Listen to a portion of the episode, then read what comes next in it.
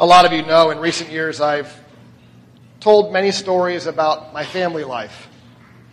And most of you know I have two children, two daughters. They're age four and six, and I've told stories about them over the years. And today I'm going to tell you another story about them that's been happening recently. They're at an age right now where I guess the easiest way to explain it is one of the sisters tells on the other sister a lot. You all understand what I'm saying. Daddy, my sister did this. Daddy, my sister didn't do this. Daddy, my sister said this. And finally, after many weeks of this, this week, I, I, I mentioned to her, you know, you tell on your sister a lot. And her response was, I know. I enjoy it when she gets in trouble.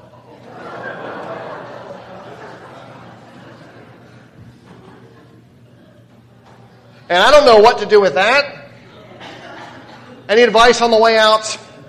I would appreciate it. No, it's, it's, it's funny. They're wonderful. They're at that age, and it's a good thing, but I enjoy it when she gets in trouble. Is there something human about that? Is that instinct? Is that nature? I think maybe it is. Which brings us to our old friend, Jonah. This week, today, we are once again in the midst of our sermon series on Jonah. You may remember if you were here last week, we did part one. Today is part two. In your worship folder, there is a yellow insert. If you feel so inclined to follow along, to maybe fill in some blanks, take that yellow insert out now. You don't have to. You can just listen if you'd like. But just a quick recap, as you may remember from last week, Jonah, the story of Jonah took place a very long time ago. 2,700-ish years ago or so, about 700-ish years before Jesus walked on this earth, Jonah walked on this earth. Jonah was a prophet. A prophet is someone who is called by God to proclaim God, usually to God's people, at least in the Old Testament, right? Jonah had something of a very unique call. Jonah was called to proclaim God's word to Gentiles, people who were not of God's people at that time. Jonah was called to proclaim God's word in the city of Nineveh. The city of Nineveh was the greatest city of the Neo Assyrian Empire, the Assyrians. And just so you understand the context of our story, according to Jonah, and God's people at that time, these Assyrians were bad news. They did not like the Assyrians. Jonah did not like the Assyrians. They were regarded as unclean Gentile foreigners who worshiped pagan gods and had problems with ethics and morals. Jonah and God's people did not like these Assyrians. And oh, by the way, the Assyrians at that time, they were coming to dominate the known world. They were the great power of that day, of that time. And it seemed clear to Jonah and to God's people at that time, they had designs on the Holy Land. The Assyrians were going to come and conquer the kingdom of God. And so Jonah gets this assignment, gets this call from God. How does Jonah feel about this call from God? I see some head shaking of no. That's exactly, there's no better way to say it than, that's exactly how Jonah felt about this call. He wanted no part of it. So what does Jonah do? Remember from last week, what does Jonah do? He flees. God tells Jonah to go to Nineveh, which was about 500 miles east of where he was when he got that call. Instead, Jonah heads west to a place called Tarshish. He gets on a boat, gets in the Mediterranean Sea, and while he's on that boat in the Mediterranean Sea, what happens? The perfect storm, storm of the century, right? The boat's rocking and rolling, the boat is clearly going down, and the crew realizes, well, this is kind of this guy Jonah's fault. And so after some back and forth, after some trying to rescue him nobly, what do they do? They throw him over the side of the boat. And here comes the big moment. When I say Jonah, what do you think of? You think of the great fish. You think of the whale. Jonah, in that water, gets consumed by a great fish. And he spends three days and three nights in the belly of that fish before, I'll say it as tactfully as I can, reemerging, landing,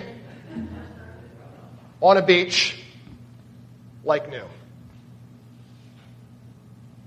And in that place, God gives Jonah another chance. My favorite moment in the story, one of my favorite moments in the entire Bible, Jonah on that beach, a failure in every sense of that word, right? God called him to do something, he said no, he failed. He failed as a child of God. He failed as a servant, a prophet of God. So he fled. He chose to become apostate.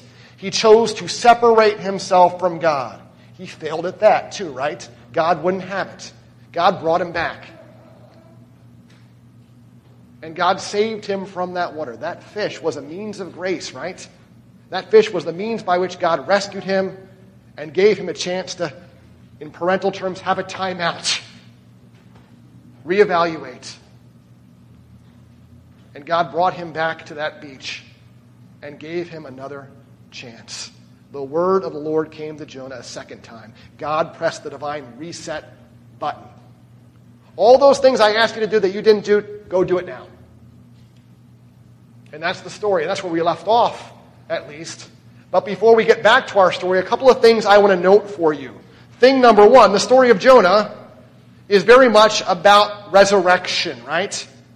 When you hear Jonah, one of the words that comes to your mind should be the word resurrection, because in Jonah, Jonah is resurrected, right? He goes in that water to die. But three days later, he rises again a new creature to live again. And Jesus, in the New Testament, 700 700-ish years later, cites this and says what? He says, just as Jonah was in the belly of that fish three days and three nights, so the Son of Man, so Jesus points to himself, so will I be in the heart of the earth three days and three nights, and I will rise again. Jonah is about resurrection. Jonah's fish event foreshadows the resurrection of Jesus Christ. And guess what? Guess what?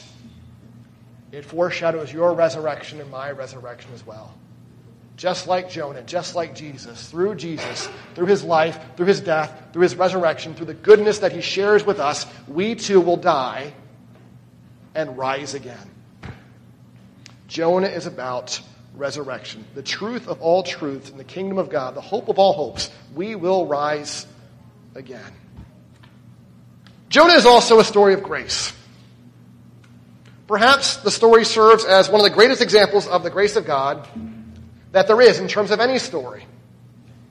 Think about all the grace that Jonah received. That great fish was an act of grace. His second opportunity on that beach where he's called to go to Nineveh again, that was grace. That was another chance. That was a new beginning. And so before we get into this too much, I want to do what I did last week. I want to ask you, what is grace. What, Diane, you're raising your hand. We're so formal here. I love it. We have a hand raising kind of church now. All right. Tell me, tell me what? Unmerited favor. There's a big word for us. Unmerited, right? Unmerited, undeserved. Okay, we know this. You all know this. In the kingdom of God, God gives us so many good things. God showers His blessings upon us. The greatest good thing that God gives us is what? His one and only Son, Jesus Christ. God sends us Jesus to take our sin away and to give us the gift of forever. And every single day, every single moment in the kingdom of God, His goodness is perpetual. That forgiveness is ongoing. He forgives your sins yet again today. And He strengthens you through the hope of forever, the hope of eternity, the hope of resurrection. God gives us all these good things as His people. What did we do to deserve them? What did we do to earn this? Nothing. Undeserved, unmerited goodness of God. That's what grace is. Everyone understands. And as I said, Jonah got a lot of grace in this story, didn't he? Undeserved, unmerited goodness. Okay. New word. What is anger? What does that word mean, anger? And anger is one of those words, well, it's hard to define but I know exactly what it is. Because I felt anger. Who's felt anger before? Everyone's hand should be up. If your hand's not up right now, talk to me after the service. Let me know your secrets. Because a lot of us, we spend a lot of time angry. We're angry in traffic. We're angry at the airport. We're angry at work. We get angry with people a lot, all the time, maybe too much. It's fair to say. In the Bible, anger is very much the counterpoint to grace. Anger functions as the opposite of grace. God says this to Moses on multiple occasions. Jonah quotes this in our reading for today. The Lord our God is gracious and merciful. He's full of grace, he's full of mercy, comma, slow to anger, the opposite of grace. God is graceful. He's not angry. And you've been angry.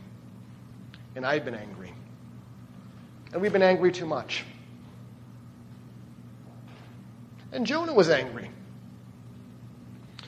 The last statement that Jonah makes in this recorded story of his life, he says, I'm so angry, I wish, I wish I were dead.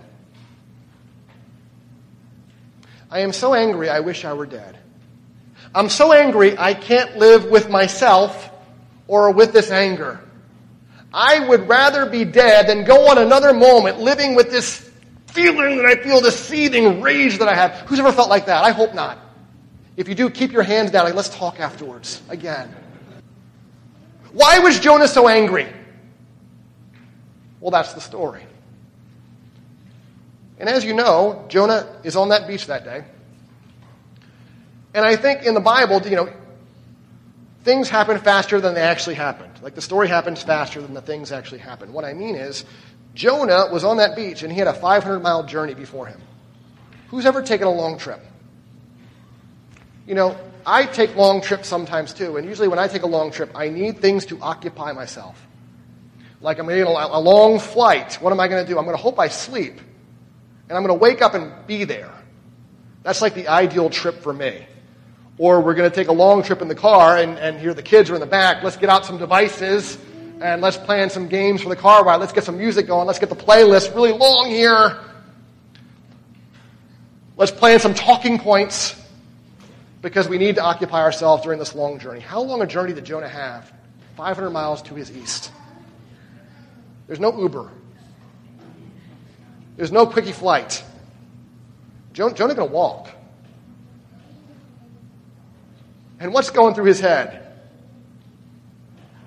During that long, arduous walk through the desert to modern day Iraq,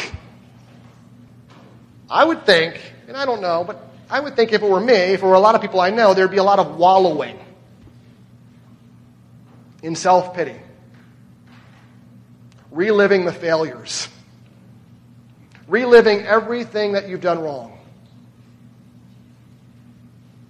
If it were me, there'd be some fear. Because Jonah was going into hostile territory. And Jonah was going into this hostile territory, remember, to tell them that they are bad news. That God is displeased with them, that they need to change, or this God, this one true God, all their gods are false, by the way, this one true God is going to end their way of life, is going to take that city. Oh, by the way, quick historical tidbit. Back in ancient, tidbits from ancient history, right?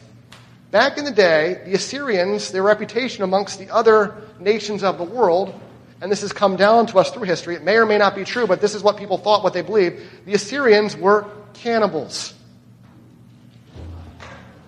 You know any cannibals? I hope not. So Jonah's going to this place. You know, remember, remember St. Paul would go and proclaim God's word to hostile people. What would happen to St. Paul? Well, sometimes they, they, they, they take it, they get it. Sometimes he got stones thrown at him, thrown into jail, beaten up. So Jonah is going into that. What's, what's going to happen? Am I going to stone? Are they, are they going to eat me? So Jonah gets there. We imagine many weeks or a month or more later. And he goes into Nineveh. Nineveh was a big city. And Jonah proclaims what God told him to proclaim. He proclaims God's judgment against that city. Ninevites, you need to change. You need to adjust your ways. You need to fix your moral compass you need to repent and turn to the one true God, or you're going down. or your city will be taken from you. And it worked. Amazing, right? It worked. They, they accept this word. There is mass repentance in the city of Nineveh.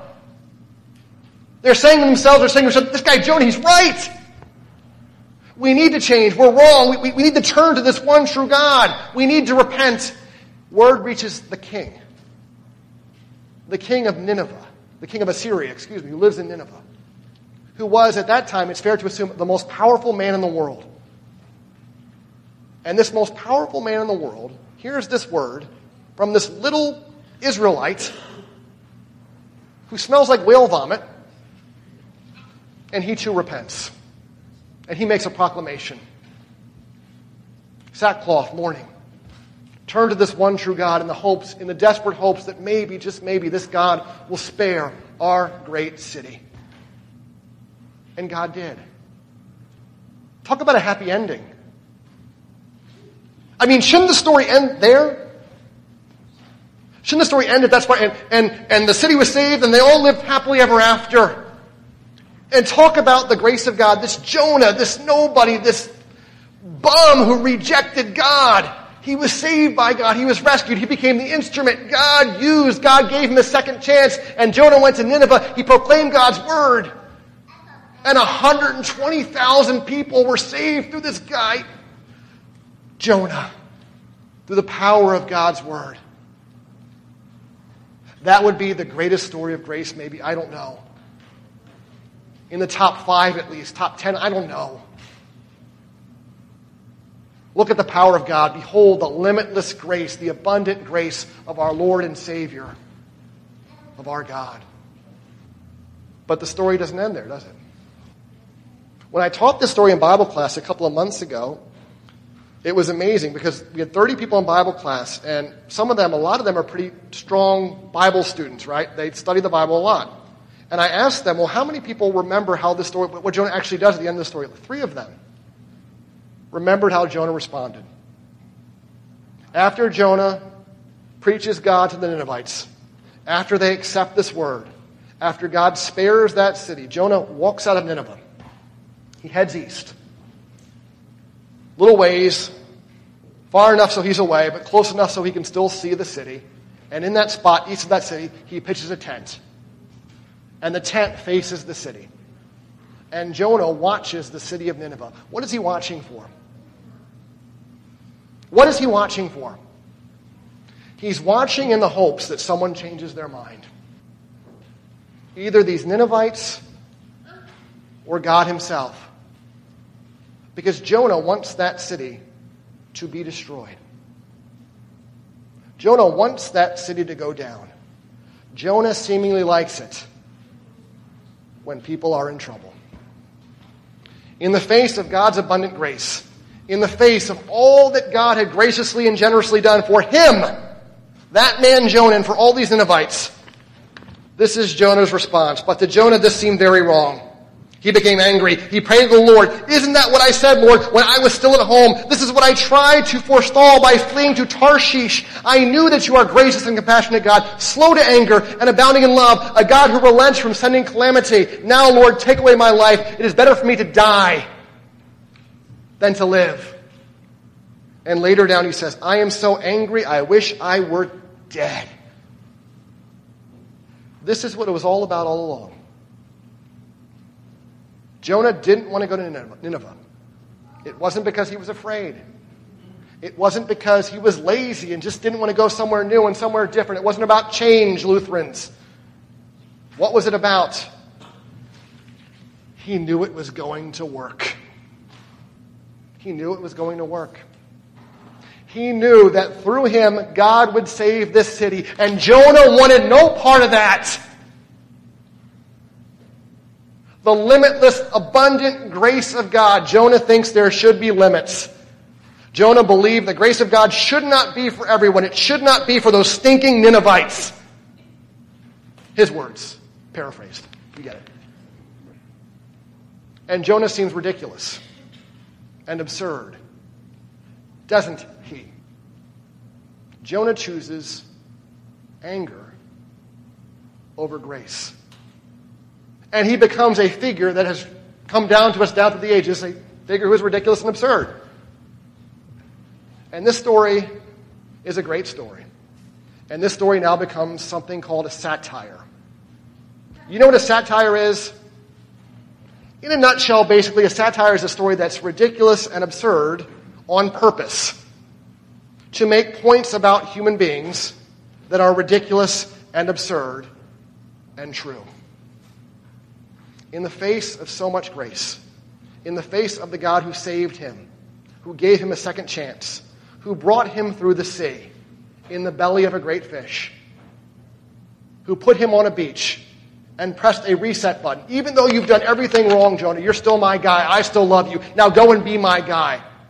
And I will do amazing things through you. In the face of all of that, in the face of 120,000 people rescued from God, Jonah chooses anger.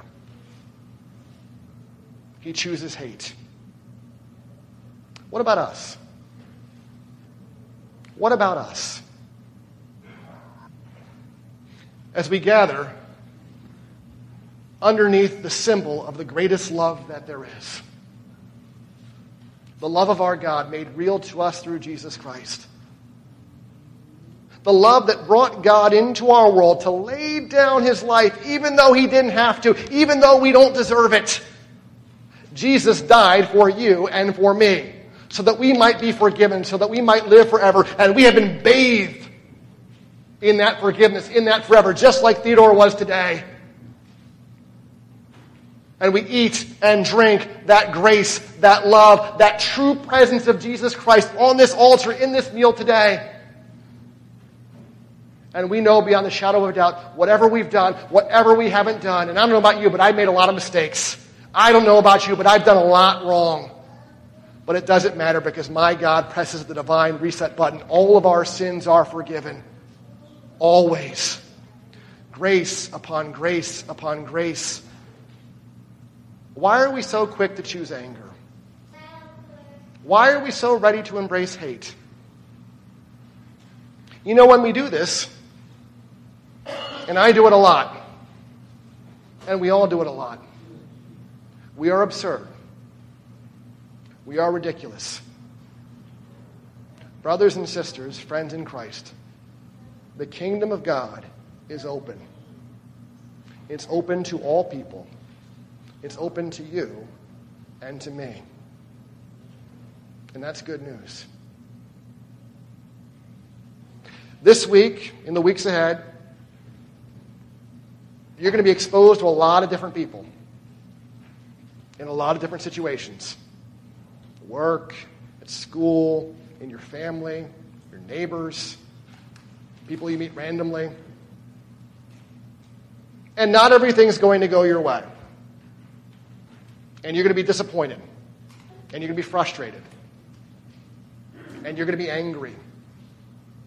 There's a choice before you anger or grace. When these moments come up, my hope and my prayer for myself and for all of us is that we would be mindful, we would remember, through the power of God's Holy Spirit, who we are and what we are. We are people who have been defined and redefined by grace, been transformed by the power of forgiveness. We are the recipients of the abundant, unmerited goodness of God. May that define our perspective. May that define how we treat others. May that define our existence on every level. The grace of God, the unmerited goodness of our Lord and Savior Jesus Christ. In His name, for His sake. Amen.